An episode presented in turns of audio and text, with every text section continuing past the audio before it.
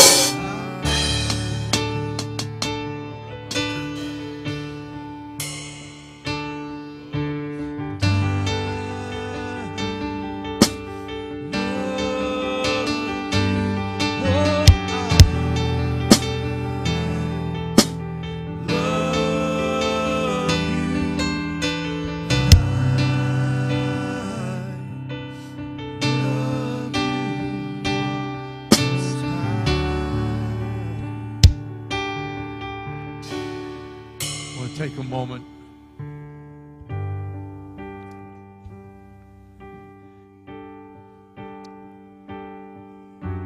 When Isaiah had his revelation of the Lord, the scripture says it was in the year that King Uzziah died.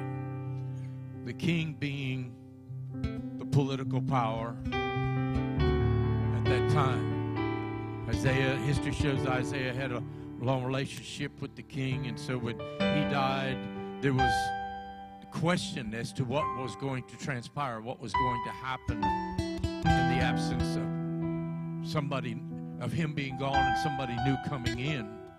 And it says that it was in that year that that Isaiah had a revelation of God. One that caused him to cry out, Holy are you, Lord. I'm unclean. I mean, so this is this is a very unique revelation of the Lord. And uh, I'm always kind of reminded of that. But even this morning, as we were singing the song, Holy Are You, Lord, that's what Isaiah became aware of the holiness of God. And I thought, Lord, what would happen if you would just pull back the veil for just a split second and every congregation and every church across America for just a few seconds and, they could catch a glimpse of the holiness of who you are? What would change? What would happen? And as we just continued singing that free worship there, I, all of a sudden I saw in my spirit, I don't know how to explain it, I saw like a church and a congregation.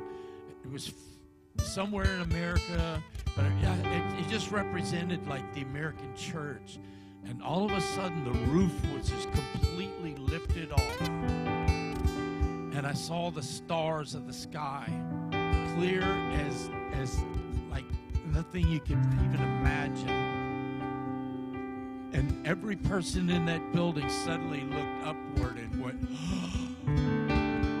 and it was like revelation. Something transpired that brought that about, that God awakened His church to the holiness of who He is and the greatness of who He is. And I just feel that we should pray right now for the church in America.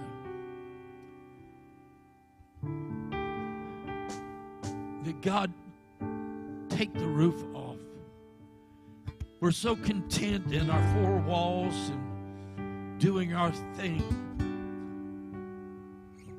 Isaiah was disrupted, his life was disrupted by that which took place in the secular realm, by the death of a king.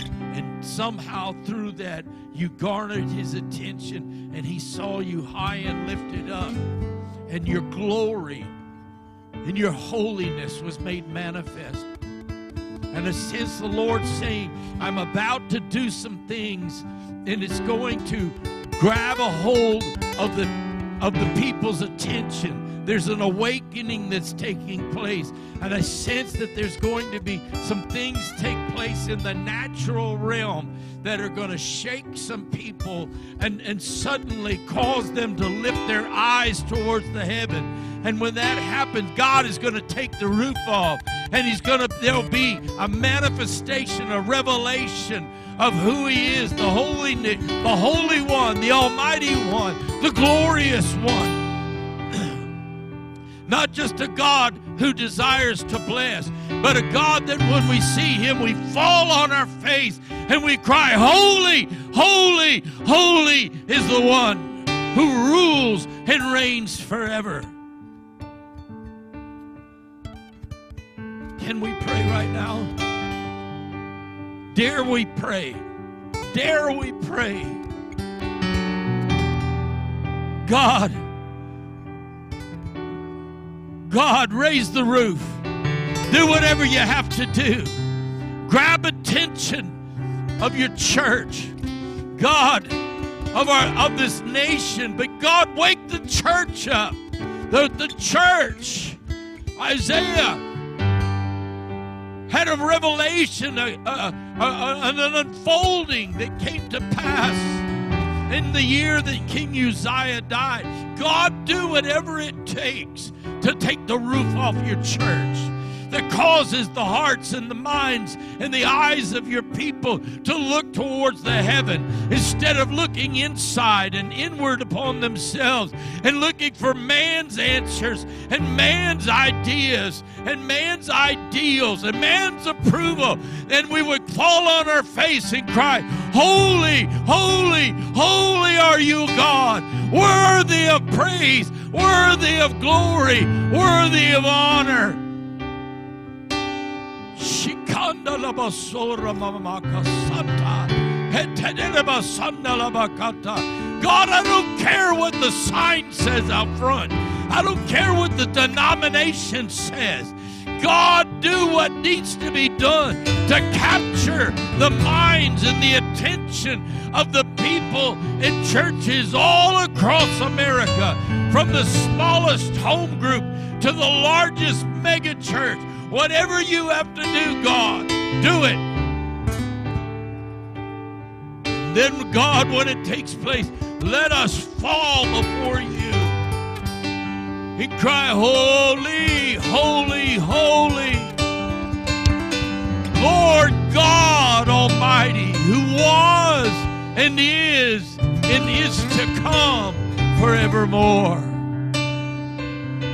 Holy Spirit, even now, loosen, loosen, loosen, Lord God.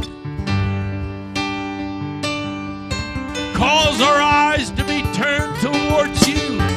Cause our eyes turn to be turned towards you, Lord God.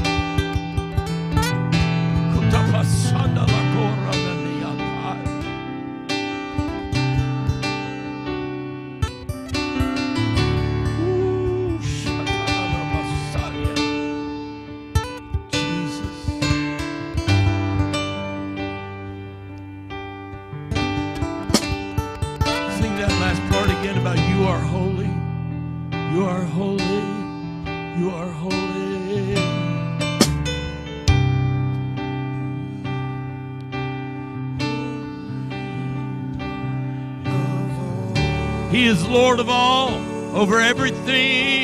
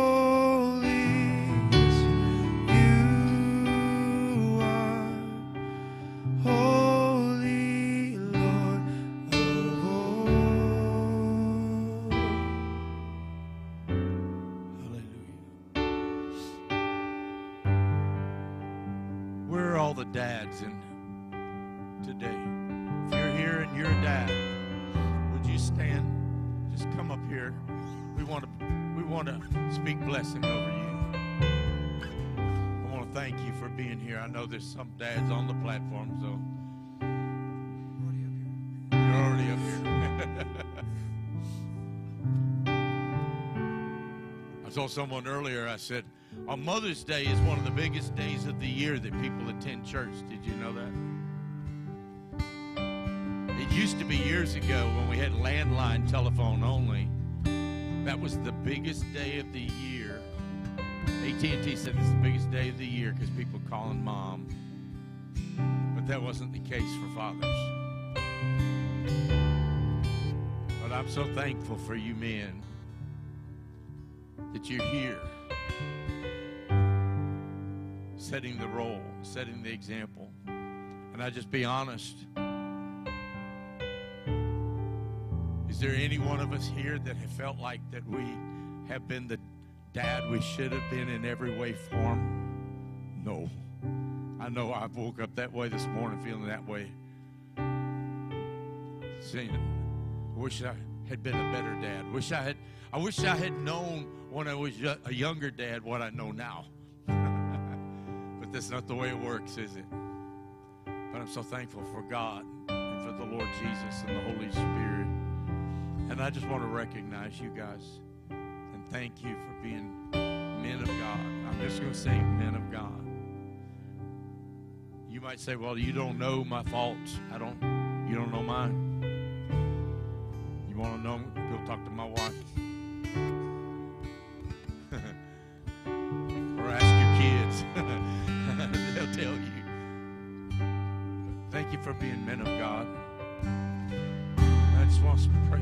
Blessing for you today. Heavenly Father,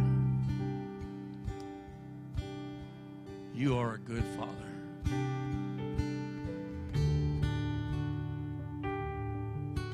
You know how to be a good Father. And even so much that you gave your only begotten Son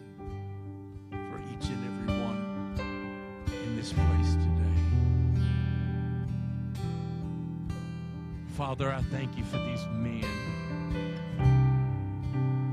The title of Father, Dad, Daddy, whatever it may be, rest upon them and the mantle of being a father to a child, grandfather, maybe even great grandfather. God, I just pray a unique blessing for each one that only you know. You know them, you know the things that are dear to their hearts, you know the things that matter. You, you know the things that weigh on their heart. You know the things that causes their heart to leap with joy. So I pray, Lord, speak blessing of the Father upon each and every one. The world wants to tear down and destroy the godly picture of Father. God, we lift them up today. Holy Spirit, you're not done with them. Keep bringing forth, creating, bringing forth the characteristics of a godly father. From the oldest to the youngest one, I speak blessing. Blessing from the Father above.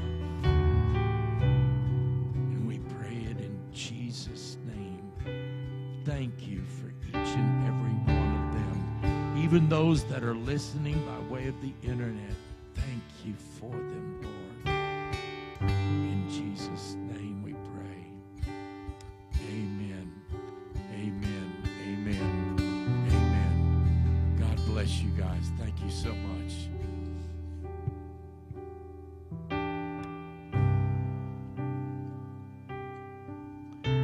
Hallelujah. Praise the Lord. Well, good morning. Good to see you this morning. Thank you for being here today. Hey, Pastor Nate, before you go, why don't you just come give like a real quick update of what happened at camp this week? Well, good morning, everybody. Happy Father's Day to all the papas out there.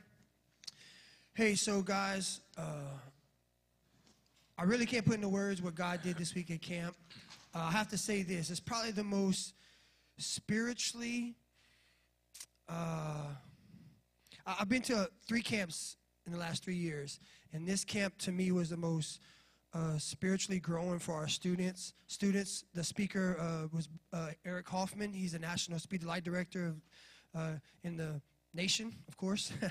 and um, he just spoke to our students with such a real, raw message. Um, and the students, they responded.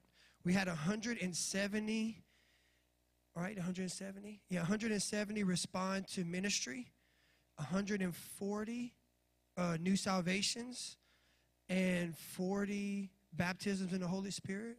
I think it was four. Yes. Uh, yeah, yeah, come on, come on. Amen. Amen.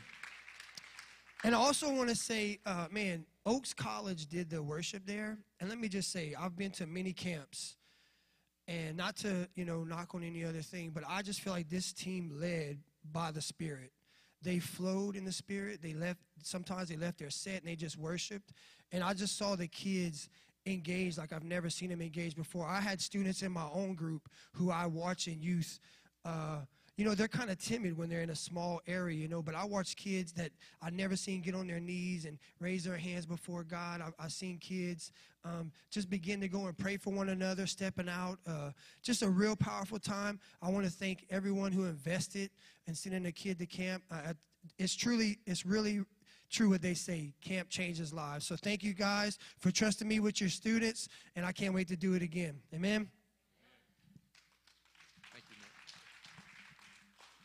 Yeah, I didn't tell him ahead of time I was going to do that because I said, let him just speak from his heart. And uh, uh, yeah, I've heard, just heard tremendous things from our young people about about the week at camp. So, um, and I'm just telling you, I'm a product of youth camp because I was running from God as a minister, and it was me taking kids to camp in Tennessee for eight weeks. Eight weeks, Nick. I went eight weeks. By the end of four weeks, I couldn't even speak. I had no voice, you know. And um, I have a picture of that last week because it was there that God said, I didn't tell you to be in business, I called you to the ministry. And it was there that God started me back on the right track. So I believe in camps, not just for the kids, but also for the adults. Amen. Praise God. Let me switch microphones here. Um, let me let me just say, uh, those that were here last week, thank you. Amanda Thompson last week did just a great job, and and, and I'm gonna just thank you up front for the offering. Almost $900 came in out of that small crowd that we had here but almost $900 came in for uh, to bless her and her, her missions call to go back. She's headed back, I think, after the first week of July, back to Vietnam. Uh, Vietnam. And so, uh, thank you, thank you for that. Thank you for giving. Thank you for supporting missions, because that's what it's all about, right? Amen. Well, I'm, I'm going to start a, a, a mini series this morning. It's not a Father's Day thing. I'm sorry. But I will tell you how this came about. It's a little preface, okay? Um, this message, and probably the next couple, uh, began as a reflection of families um, that are broken without a father. I know what that's like. My wife knows what that's like. And started a couple of weeks ago. I knew Father's Day was coming and I'm just keenly aware of my own personal relationship um, with my father, which is not a good one. I wish it was better. And uh, in fact, there isn't one right now. I'm just being totally transparent with you. And, uh, but it's not because of me. Um, that's not my choice. But as I reflected on it in the last couple of weeks, one day, I don't remember when it was, I became acutely aware of the broken connection between the human race and our Heavenly Father. And I thought how it must hurt him, grieve him, that his creation, his children, would turn their back on him. I felt that pain and anguish I actually did. I don't know how to explain it to you, except that's where this is coming from. And so, um, over the next, and, and, and, and last weekend um, up in Minden, I had an, an encounter with a uh, older black man there uh, that he and I sat and talked for a good while. He just happened to be giving me a ride in a golf cart at a barbecue competition, and we ended up hitting the brakes and talking. And, and he started talking to me, telling me about his life and about some things, and it just began stirring up a lot of different things in my in my own heart. And so, for the next few few weeks, I, I'm, I'm simply titling this "Broken Connection," because it is a broken connection between God's creation in Him.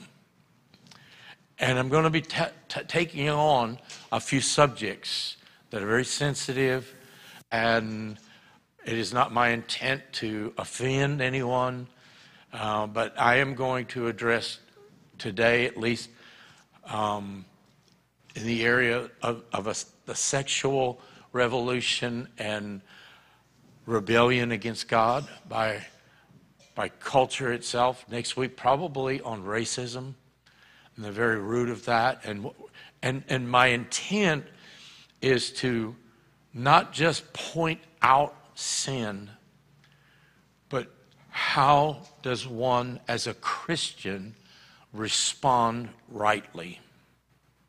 Okay? Please understand, there's going to be a balance there.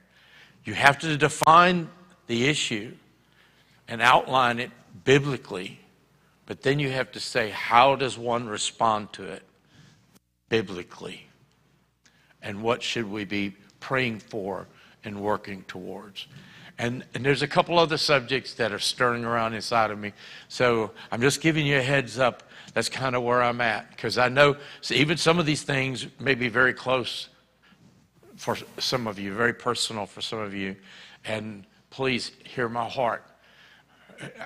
I, am just telling you, normally God gives me direction and I could sit down prayerfully and with a matter of, of a couple hours or so, a few hours, put a message together.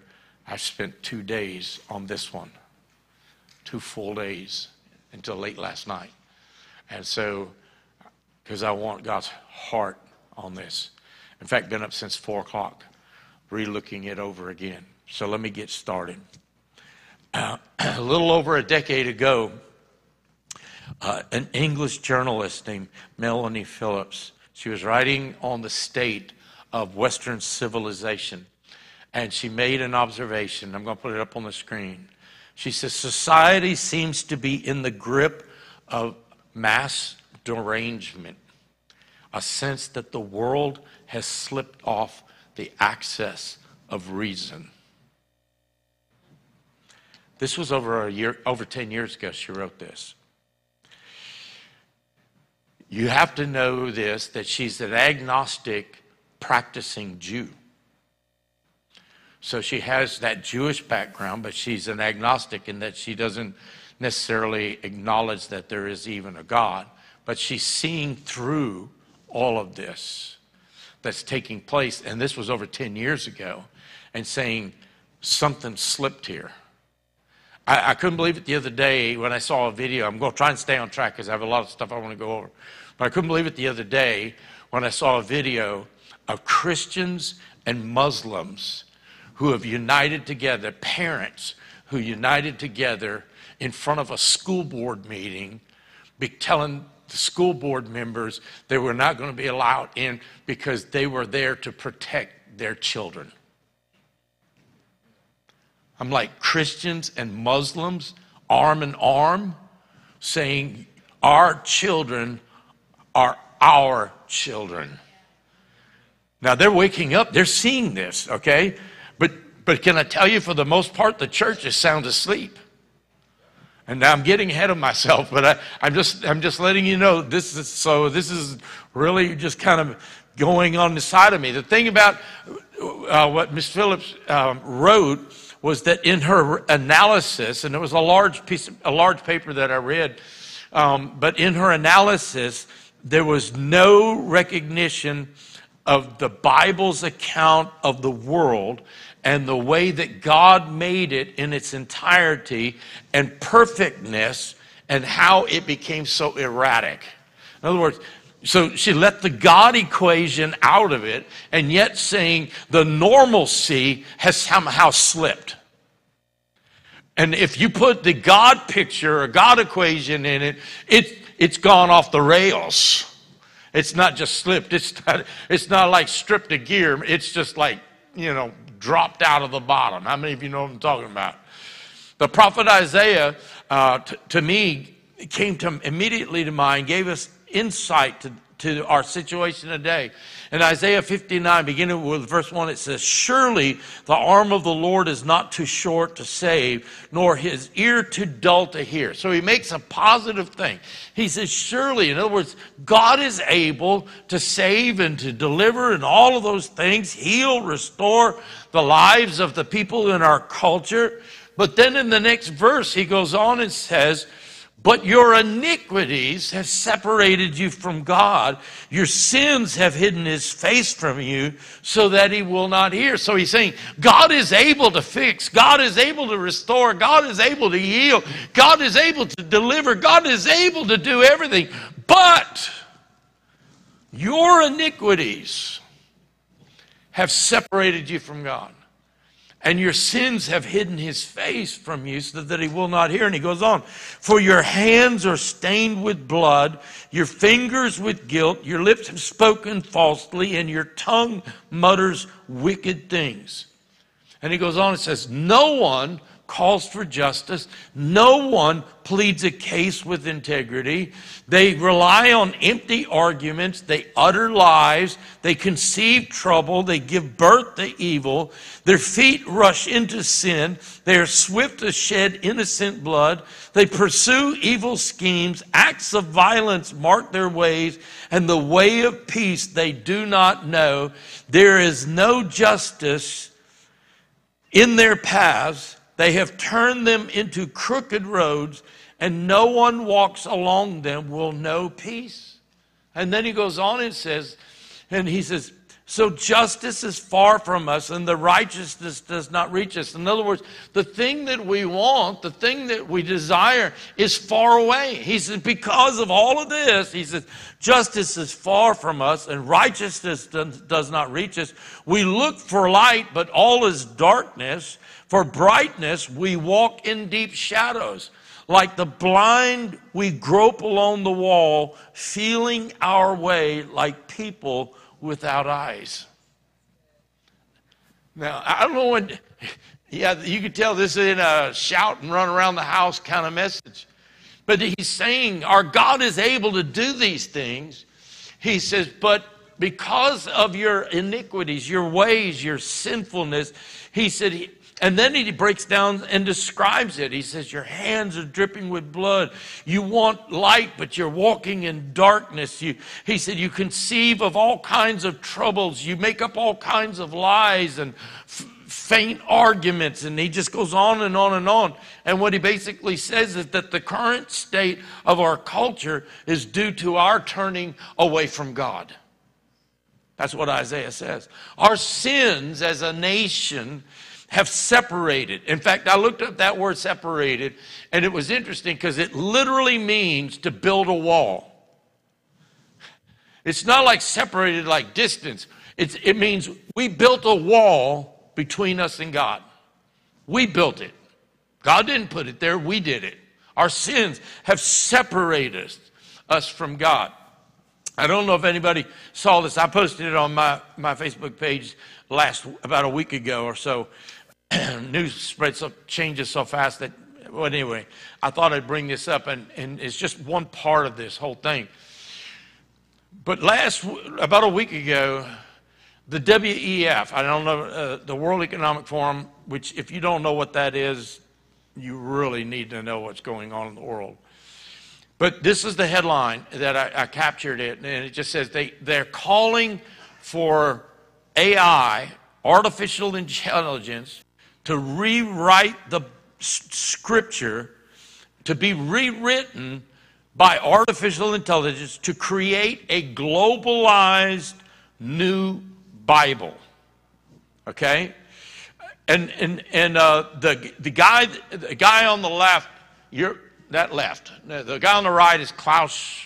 What's his name? The head of the WF. The guy on the left there, uh, you've all heard. He's a senior advisor to to Chairman Klaus Schwab, and and he stated that using artificial intelligence to replace scriptures will create unified quote religions that are actually correct, unquote. In other words, and, I don't know if you've been keeping up with this, but they're using it already for so many, so many things out there.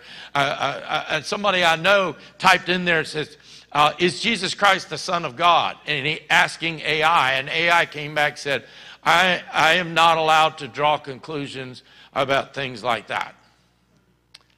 So they put in there, "Is Muhammad a true prophet of God. And it came on, it says, yes. The Quran says, and it gave a large, in other words, anything about Christianity, it denied uh, that it couldn't even answer it. But any other religion, it was, it was able to give you tons of information. Uh, I saw an article the other day. If you want to make some side hustles using AI, they gave a half a dozen ways that you can make a thousand, two thousand a month using AI. Just type in questions. It will write legal briefs for you. It'll do all kinds of stuff. Well, they want a new Bible written one that will be a global Bible that will be acceptable because supposedly artificial intelligence will be able to take all the information from all the different religions and unify it in a single book that would be acceptable to all. Can anybody see Revelation coming to pass here? The WEF has the agenda that is known as the Great Reset. I preached that about a year and a half, two years ago. It, it, it's, it's, an agenda of global elites of the coming reset of human civilization. It, it includes everything from um, controlling currency, sustainable energy, to population control, to health passports, you name it. And a reset, in case you don't realize it, but a reset requires events to cause people to accept changes to the status quo. In other words, for them to be able to change, it means that something has to happen that allows people, wants people, or will, causes them to accept the change. All right? We, where did we just see that in the last couple of years, but with COVID? And now all the information's coming out. Uh, and, and listen, I'm not trying to get political or anything like that. I'm just telling you We've witnessed a number of those changes in the last several years slowly, but now all of a sudden it's picking up speed and it's accelerating. It's the old frog in the kettle kind of thing. How many of you know what I'm talking about? How many have no clue what I'm talking about? The idea is if you have a pot of boiling water and you throw a frog in, the frog will immediately jump out because the water's so hot. But if you put the frog in at room temperature and turn up the, the, the stove under that water, that pot, one degree at a time, the frog will acclimate to that temperature until it's cooked. And that's what we're seeing happening in our culture and society today with the things that we're. So, this is my intent is to look at some of these issues that are taking place in our culture today and what and how should christians respond to them. And, and you're going to see that some of them fit very neatly into what bible prophecy tells us is already coming. So I, again i mentioned that i want to address some of the things concerning the sexual revolution that's been taking place over the last number of years it's ironic that those of us who are old enough, we grew up in this, uh, we saw in the 60s what was called the sexual revolution. It was, uh, it was on all the major uh, headlines of, of newspapers and magazines, and it was the free love and all that. And it was called the sexual revolution. Well, we're seeing it again, except nobody's calling it that, but that's exactly what it is that's going on. And, and um, it's taking place in the world. And and discussing human sexuality in church is, is a difficult topic. And, and in fact, you'll find in a lot of churches it's unpopular because people find it offensive. That doesn't belong in church.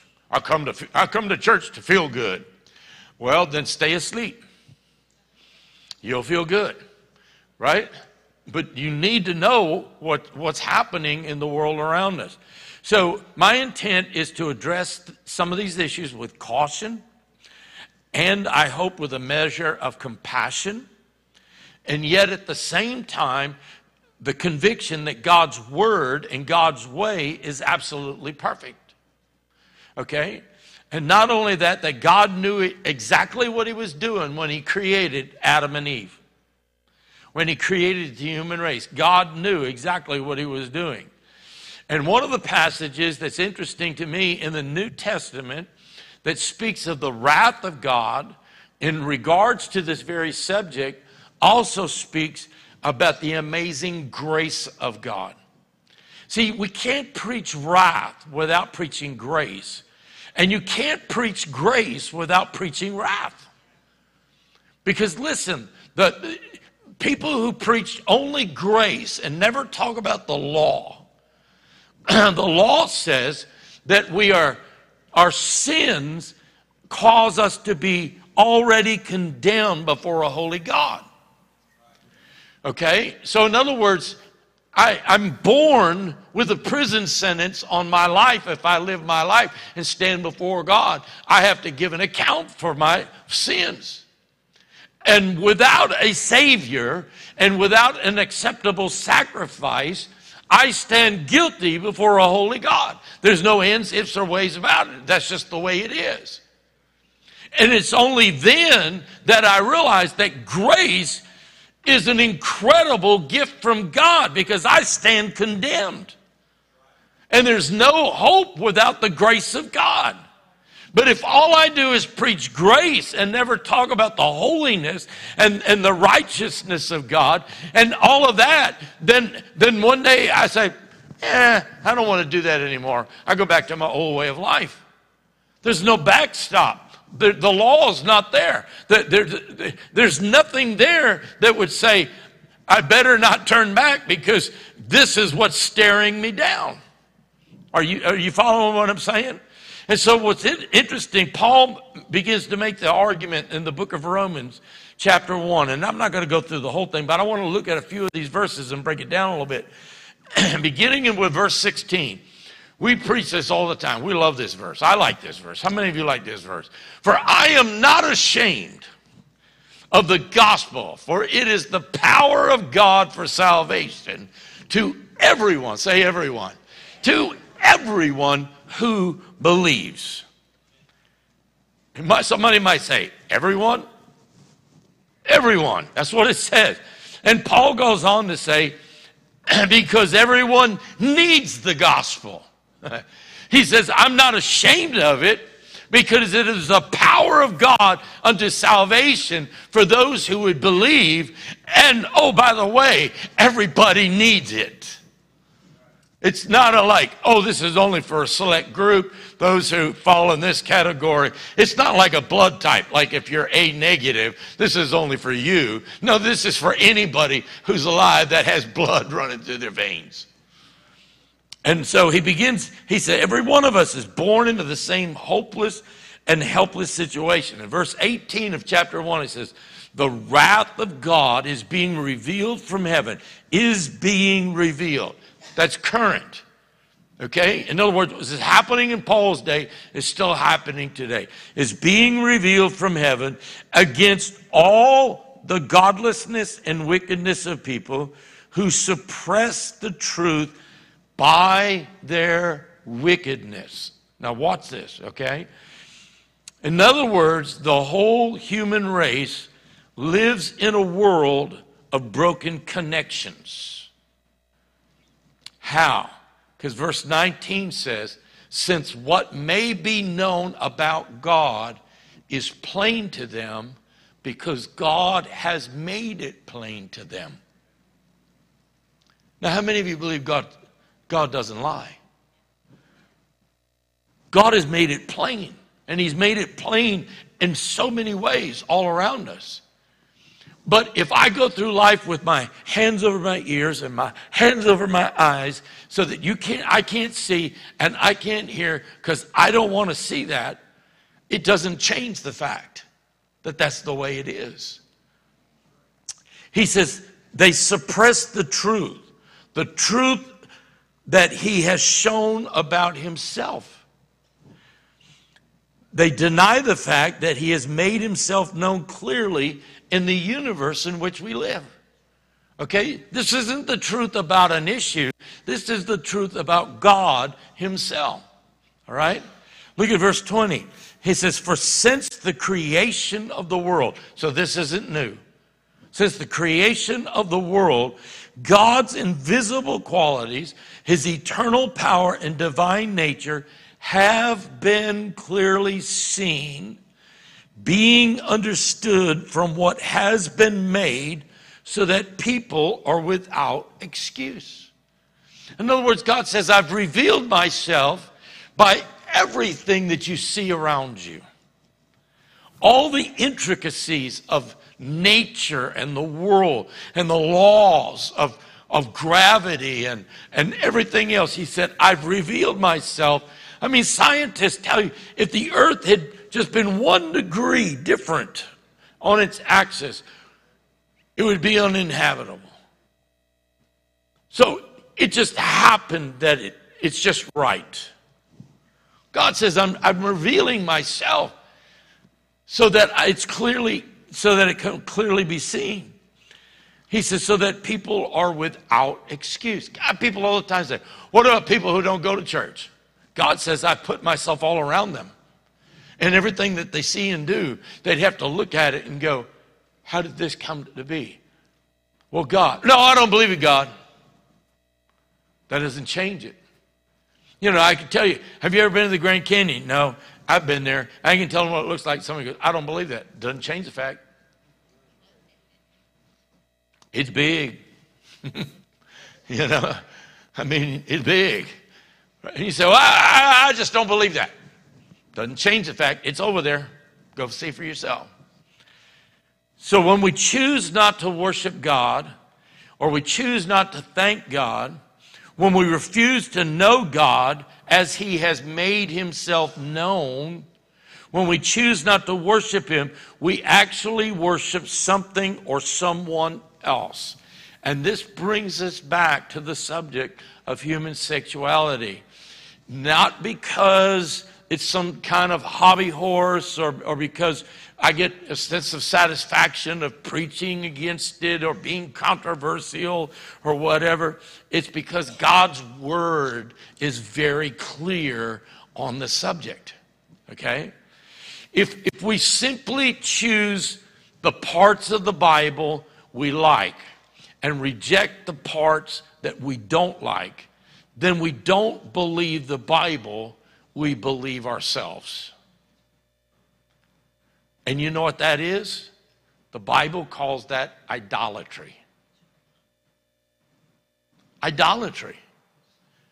It is that which usurps the position and the place of God.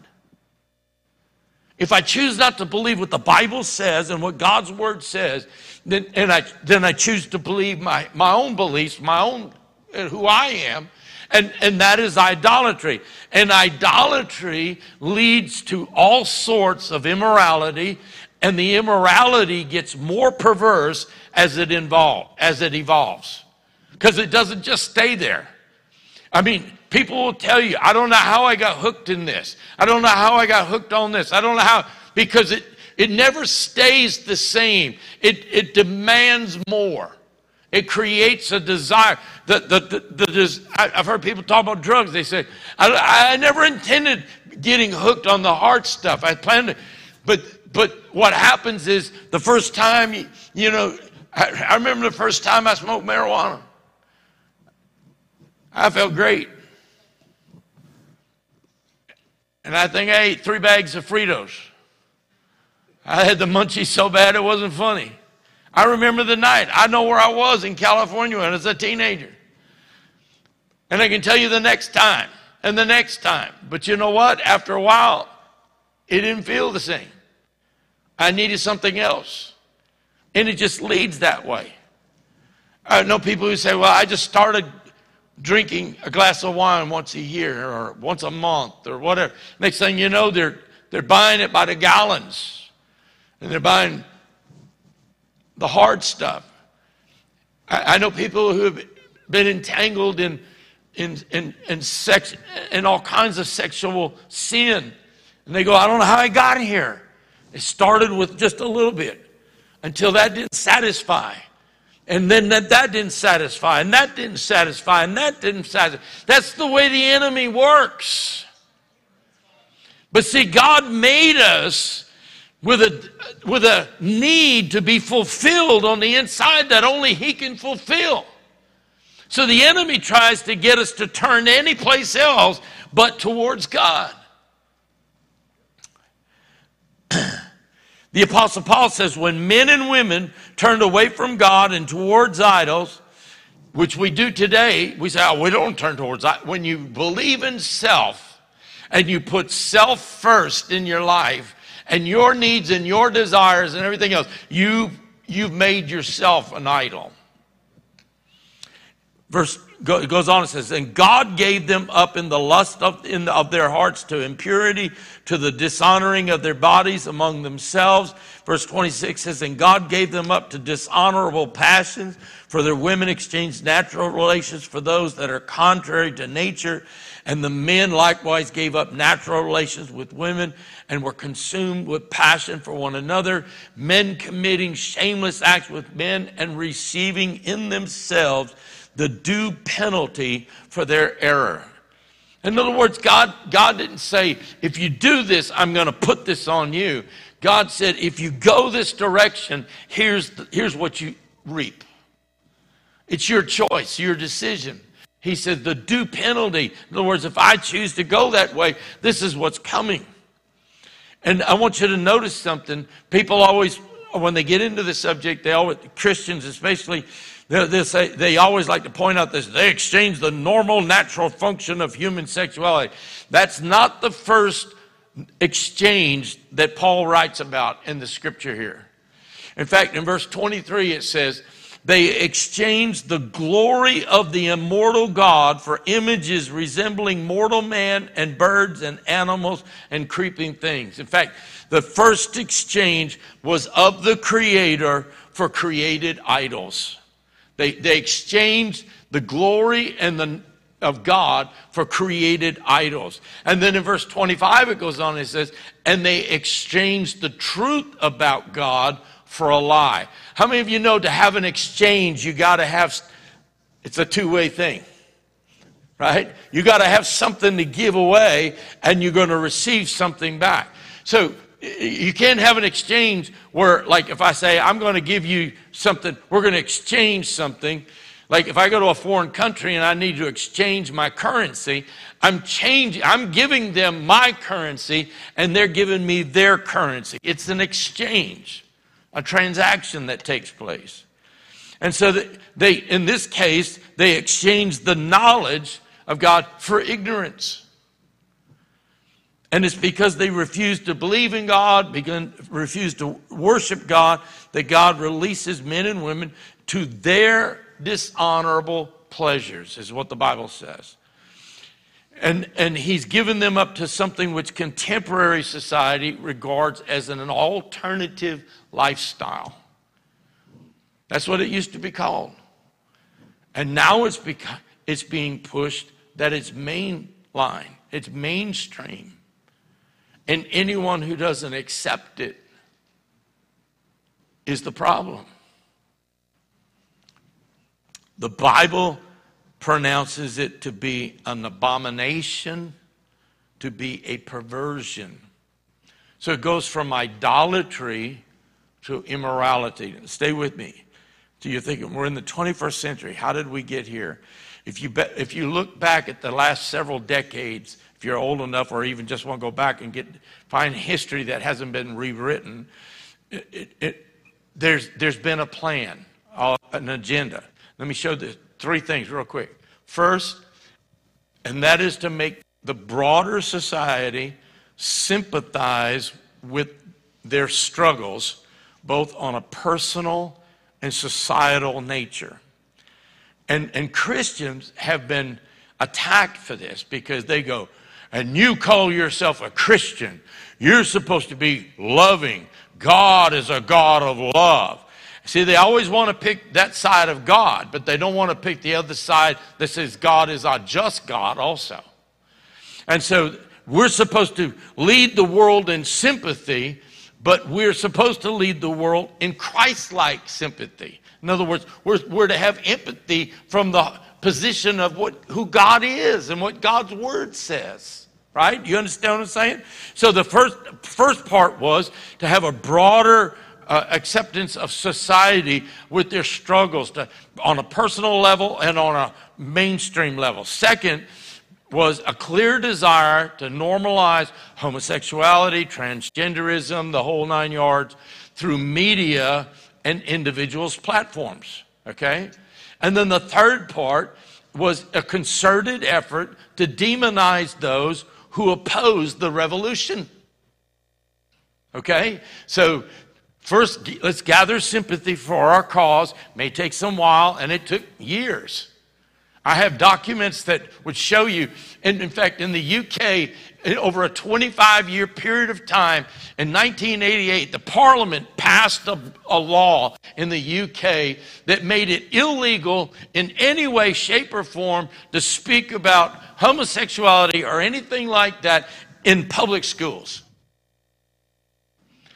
And then, about 10 years later, that bill was repealed Three or four years later, another part that was more acceptable was put in place.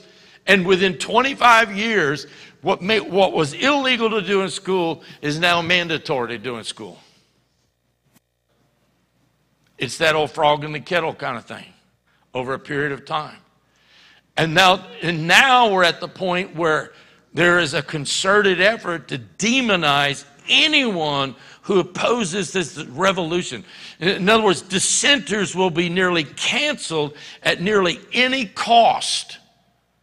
How many of you may have seen the article about the family, the Catholic family over in the Lake Charles area that has a business? Um, uh, they're in the uh, foie gras business. They have some large restaurant accounts in New Orleans and stuff. And he came out when Pride Month was announced in June. He came out in his own personal social media page and made a statement against it, saying that if there should be anything, we should be boasting. And they're very, very Catholic, but they, they, they were saying we should be boasting upon God and who He is and, and, and religion and our faith, and we should not be accepting things that are not based on our faith. And with just this week, when it hit the media, regular media got a hold of it, it just this week, he lost two major accounts, over $10,000 a week in business. And he said they're on the border of going under simply because they made a statement that they don't agree. And this is what's happened. They were demonized in the media, in public, because they made a statement of faith. The West as a whole, America in particular, is not in the mess that it's in because of its immorality. Listen to me. We are in the mess that we're in because we worship modern day Baals rather than the living God. The moral degradation, the brokenness of our culture is simply the evidence of the wrath of God being revealed from heaven. In other words, it's the actual immorality is not the cause of our current state of culture. It's the evidence of what happens when we turn inward for truth. When we say God's word, we don't believe, we don't accept. What we say is most important. And, and so the sexual revolution that's going on with, the, and I'm not going to get into all those things, the LGBTQ plus minus dot, dot, dot, whatever. And I'm not making fun of them. I'm just saying every time I turn around, there's another letter or something been added to it. It's not just simply an alternative lifestyle. It is an, the Bible says, is an unnatural decision born of preceding idolatry. It's an expression against, it's a rebellion of, eh, against God. It, it, people who simply say, I will decide who I am, what I am, what I'm doing, and with whom I'm doing it. That's all it is. They've made themselves into an idol. They've made the, their own decree is what they're going to follow. And when culture finally gets to the place where manhood and womanhood and gender itself is deconstructed and then reconstructed according to whatever agenda an individual has, the ethical set of norms for, is gone, and that, that generation is facing a firestorm. And we see this disintegration not only at the societal level, but even at the personal level. Listen, having a broken connection with our Creator who made us purposefully, we struggle to actually know who we are. If you and I, as the Bible says, were created in the image of God, and you were created, he says, from the moment you were conceived, I knew you. I have a plan for you. That means you and I were purposefully created we have a divine DNA in us for a purpose on earth. And when we, we break that connection from the God who created us, then we are left to, to ourselves to find out who we are and what our life is about. And so the gospel is a gospel for the whole world. For the Bible believing Christian, all, all of this presents a big challenge. I mean, we got to have one foot firmly planted in the world of the Bible and have another foot planted in our context of what's going on in the world, right? You can't live up on the mountaintop. And on one hand, we have to, we're called to refute false, bad ideas in the awareness that Jesus said, if the world hates you, know that it hated me before it hate, hated you. Okay?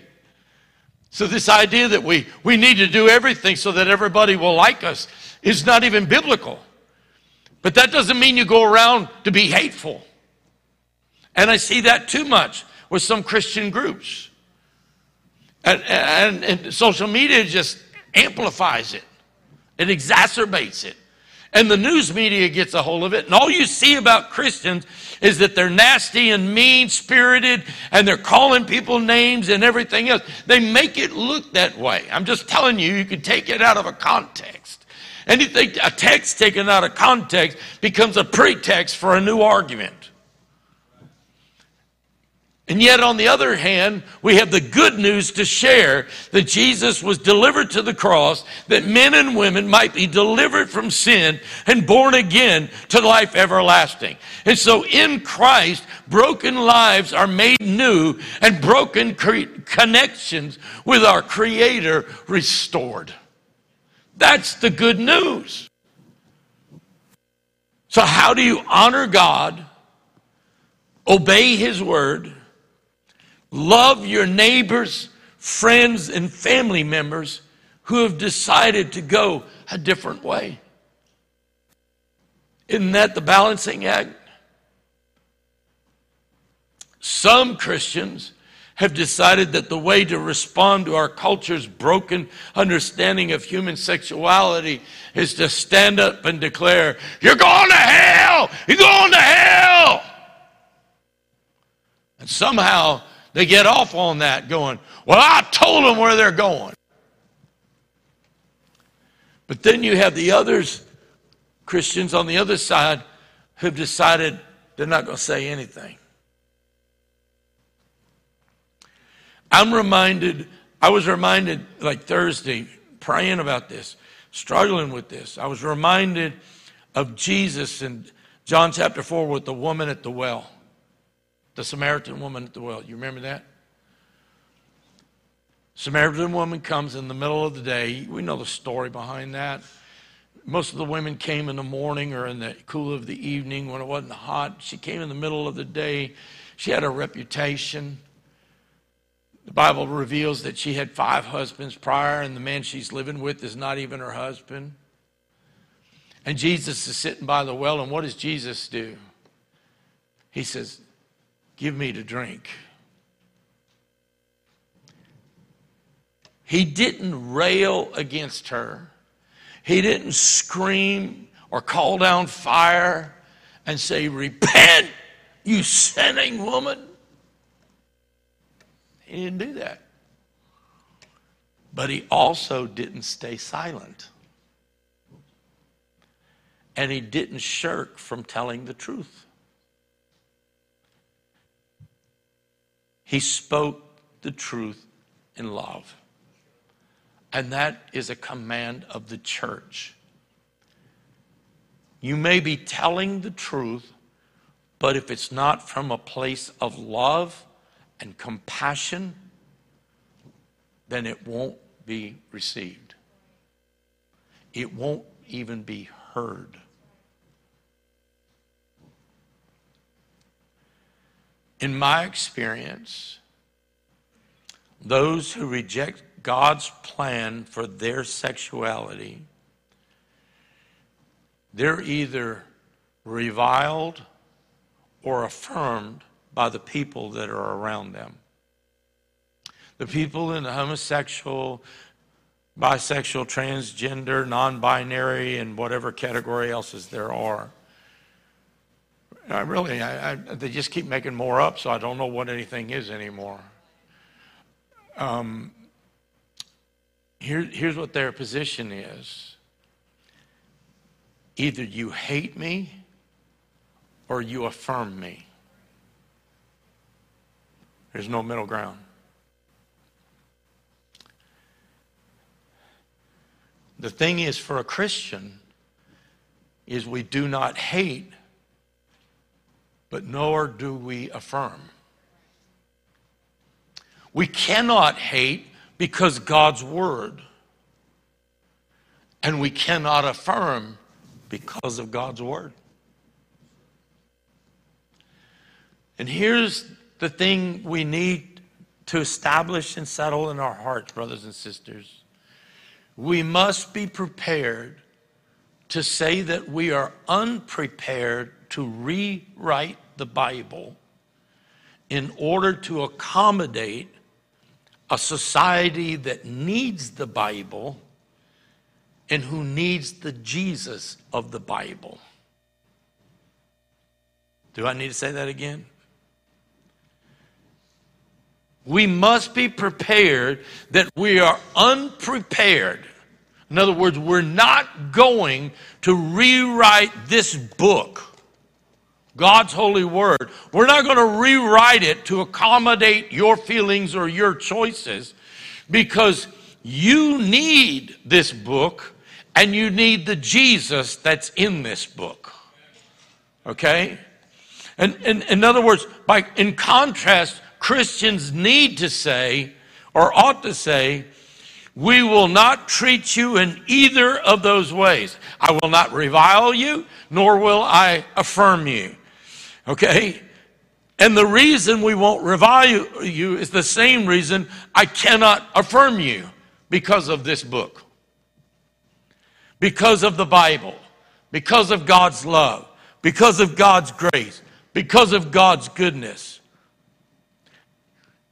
Honestly, it isn't easy to speak against about the wrath of God. In 99.9% of American churches, you'll never hear a message against sin. You'll never hear anything about God judging our hearts, our lives, the conviction, or anything like that. No, today's church doesn't preach like that because it doesn't build crowds. But I'm glad that when I have to speak about the wrath of God being released from heaven, I can, that it's wrapped up in knowing that the amazing news of God's grace is also available.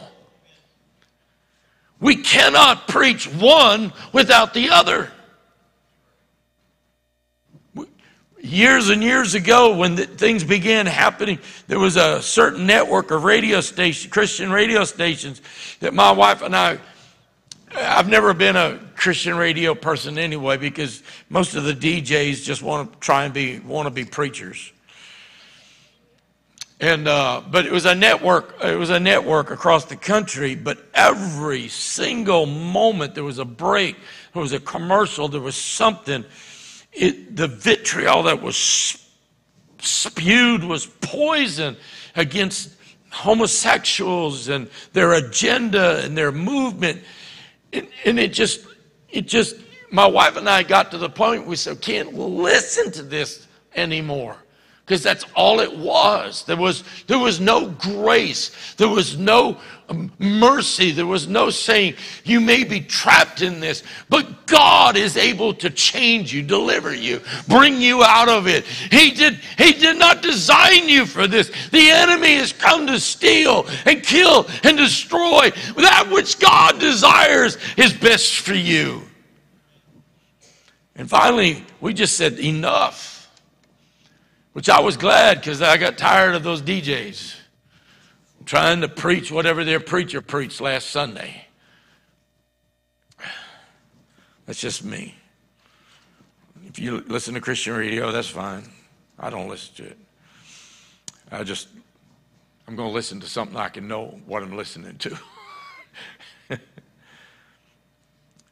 But Paul writes to the church, the believers in Corinth, in 1 Corinthians 6, verses 9 through 10. I'm almost done. Listen. He says, Do not be deceived. Who's he talking to? He's talking to believers. Do not be deceived. Do not be deceived. That means I could be deceived. And there are so many Christians today, they don't want to offend, so now, now they're accepting. And even in this town, I've seen church signs and places where they're accepting of everybody and everything, and no matter what, come on in. And I'm, I'm like, you're accepted here, come on in, but I'm, I'm not going to change the message. I'm not going to tell you that salvation can be found in any other name because there is no other name under heaven in which salvation can be found but Jesus Christ. And I'm not going to make a 21st century model of Jesus that's more accepting.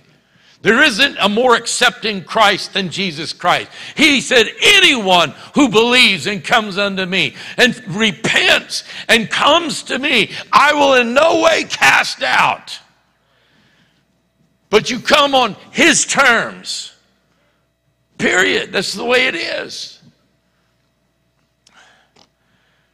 He says, Do not be deceived. Neither the sexually immoral, nor idolaters, nor adulterers, nor men who practice homosexuality, nor thieves, nor greedy, nor drunkards, nor revilers, nor swindlers will inherit the kingdom of God. Now, listen, if we're all going to be honest, that list could go on and on, and we would find ourselves somewhere in that list. How do I know that? Because in the very next sentence, look what Paul says such were some of you. In other words, he said, Some of you were that way. He said, But you were washed, you were sanctified, you were justified in the name of the Lord Jesus Christ and by the Spirit of God.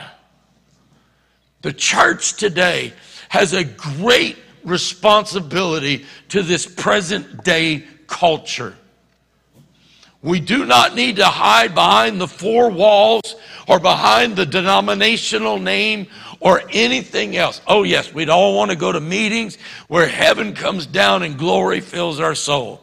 But can I tell you, heaven is not out there, hell is reigning out there. I said hell is reigning, and I don't mean reign from heaven. I'm talking about ruling, controlling, and it's God is calling the light to go into the darkness. And we don't go in there with a modified truth. We go in there with the truth of Jesus Christ, the truth of God's word, but with the compassion and the heart of God, recognizing that those we're talking to have a broken connection with the Father in heaven who wants wants to be connected with them, who wants to restore a relationship with them. And when I say the church has a responsibility, I don't mean the pastors or the ministers or the evangelists. I'm talking about every born again, blood washed, spirit filled, sanctified child of God. I came across this quote this week, blew my mind. And it's from uh, the 13th century Italian poet Dante Alighieri. Many, of you probably have seen his thing, Dante's Inferno, and all that kind of stuff. But he, I found this quote by him, and it just blew me away. 13th century, and he says, The darkest places in hell are reserved for those who maintain their neutrality in times of moral crisis. You can't be Switzerland, a spiritual Switzerland when the country's going under. You can't. You just can't.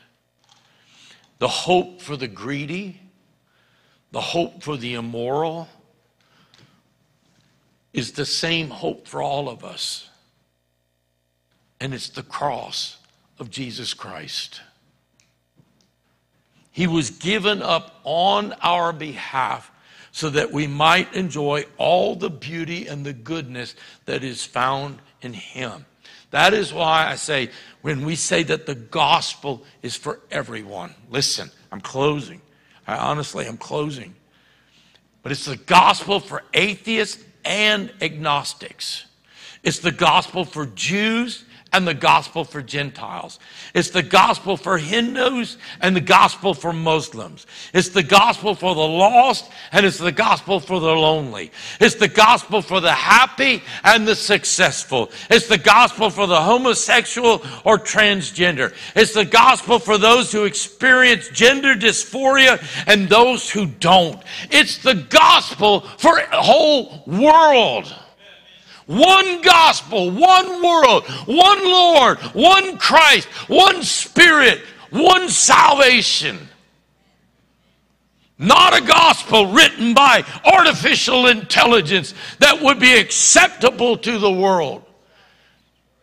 The day may come when they try to force that on us. I will not bow and I will not bend. I will not bow to a false gospel.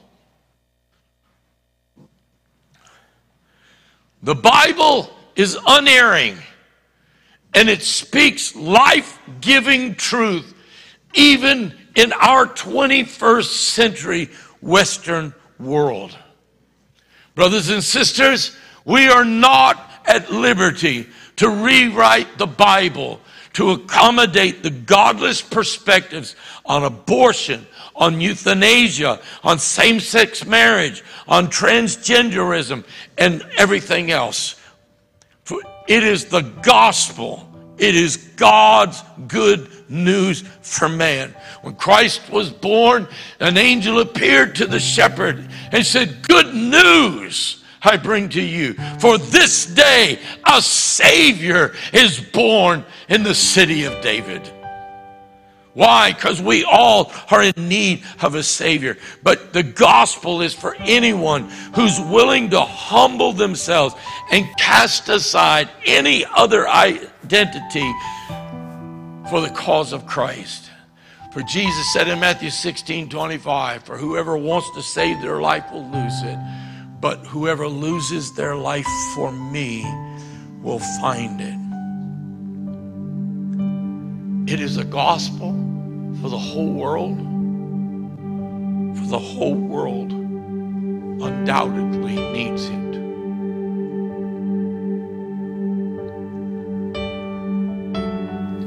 And so I say to you and to anyone who's listening, by way of the internet. There is no sin that Jesus cannot forgive. There is no pain that Jesus cannot heal. There is no life that Jesus cannot restore. In fact, there is nothing my Jesus cannot He is willing and able if we come to Him. I want to take a moment to pray.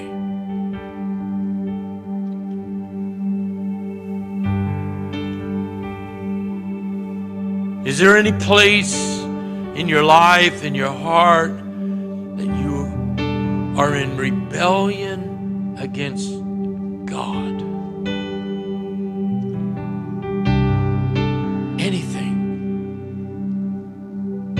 Because that becomes an idol and opens the door for the enemy to come in and cause a division between you and your relationship with God. God said, if you'll humble yourself and repent and call upon me, I will forgive. I will restore. In fact, the, the scripture is so clear. He said, I'll not only forgive, I'll purge it. I'll, I'll, I'll, I'll just completely roll it out of the way. Jesus is not here to condemn, He's here to restore and heal. And right now, if there's something in your life that's contrary to what you know God desires for you, right now, have a conversation with Jesus right now. You just talk to Him in the same manner that you would just talk, even if you were looking in the mirror, talking to yourself. You just say, Jesus, forgive me of my sin. Forgive me of putting this ahead of you. Forgive me for making this the most important thing in my life. Forgive me, Jesus. Come into my life. Take that part out of me. Take it all out of me. Take anything that's not pleasing to you out of my heart and out of my life. I surrender all to you right now. I surrender to you, Jesus. I surrender to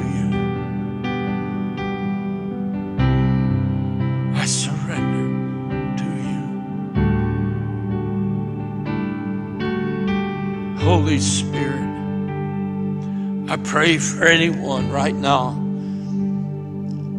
whose relationship is broken with Heavenly Father. Whether they're even here right now, there's people here right now praying for someone right now that's not here, praying that once had a relationship with the Heavenly Father, but it's broken. Something has caused it to be severed. God, we pray right now. We come against the enemy who trying to kill and destroy that which you have purposed. And God, we call that they would cry out to you in repentance. Repentance.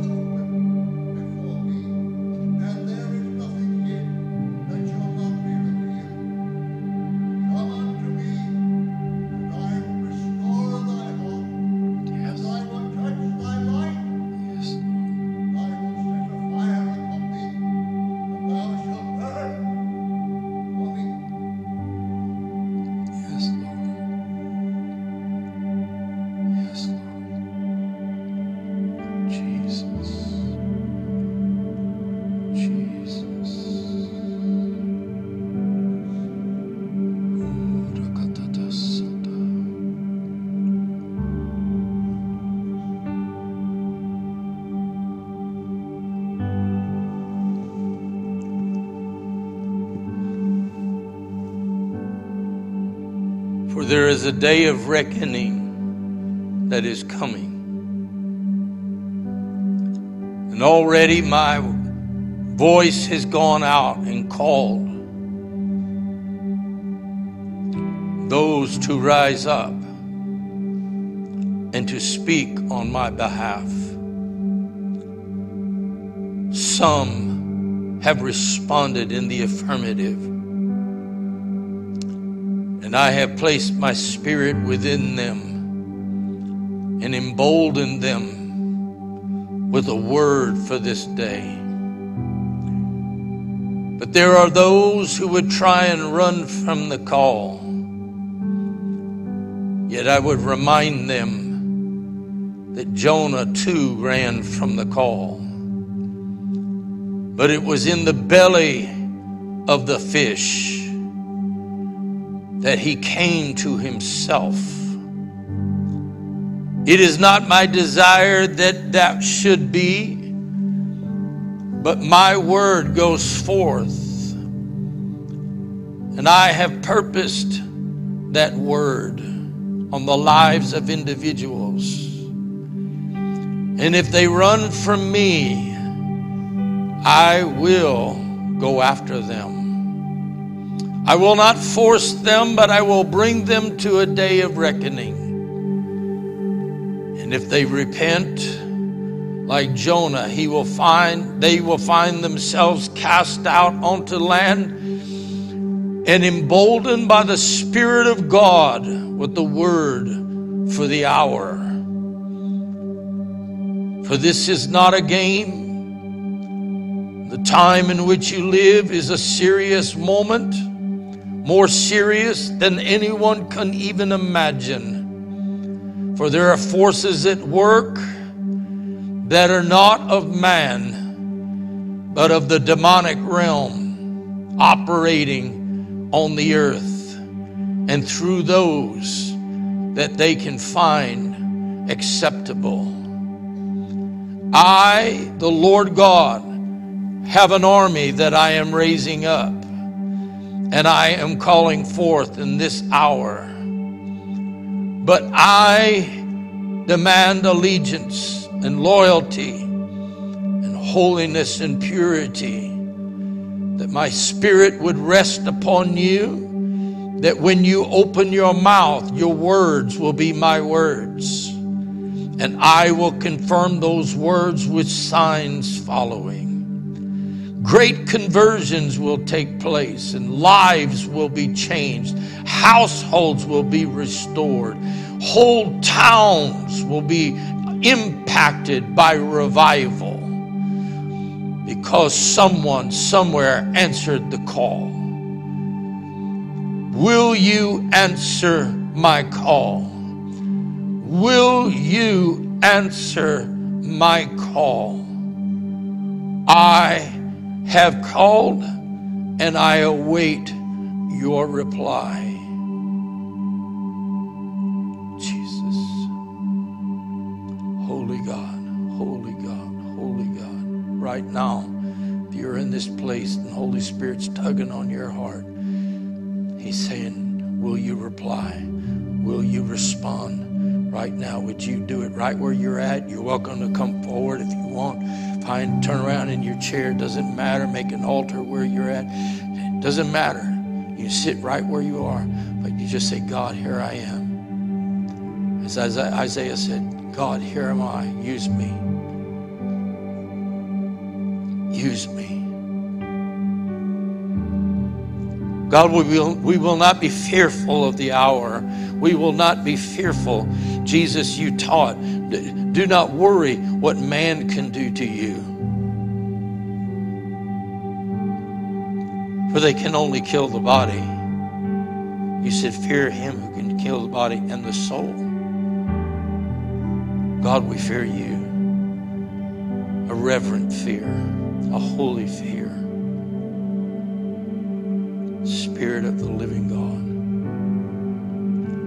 fall fresh on your church. Fall fresh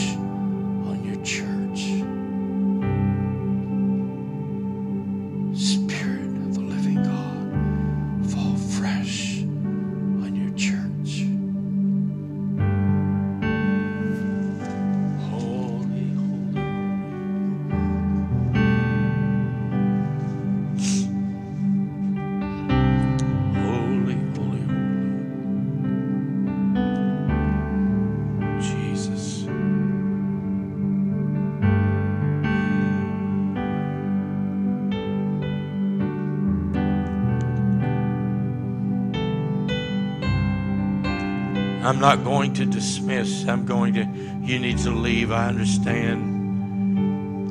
I would ask that you just reverently,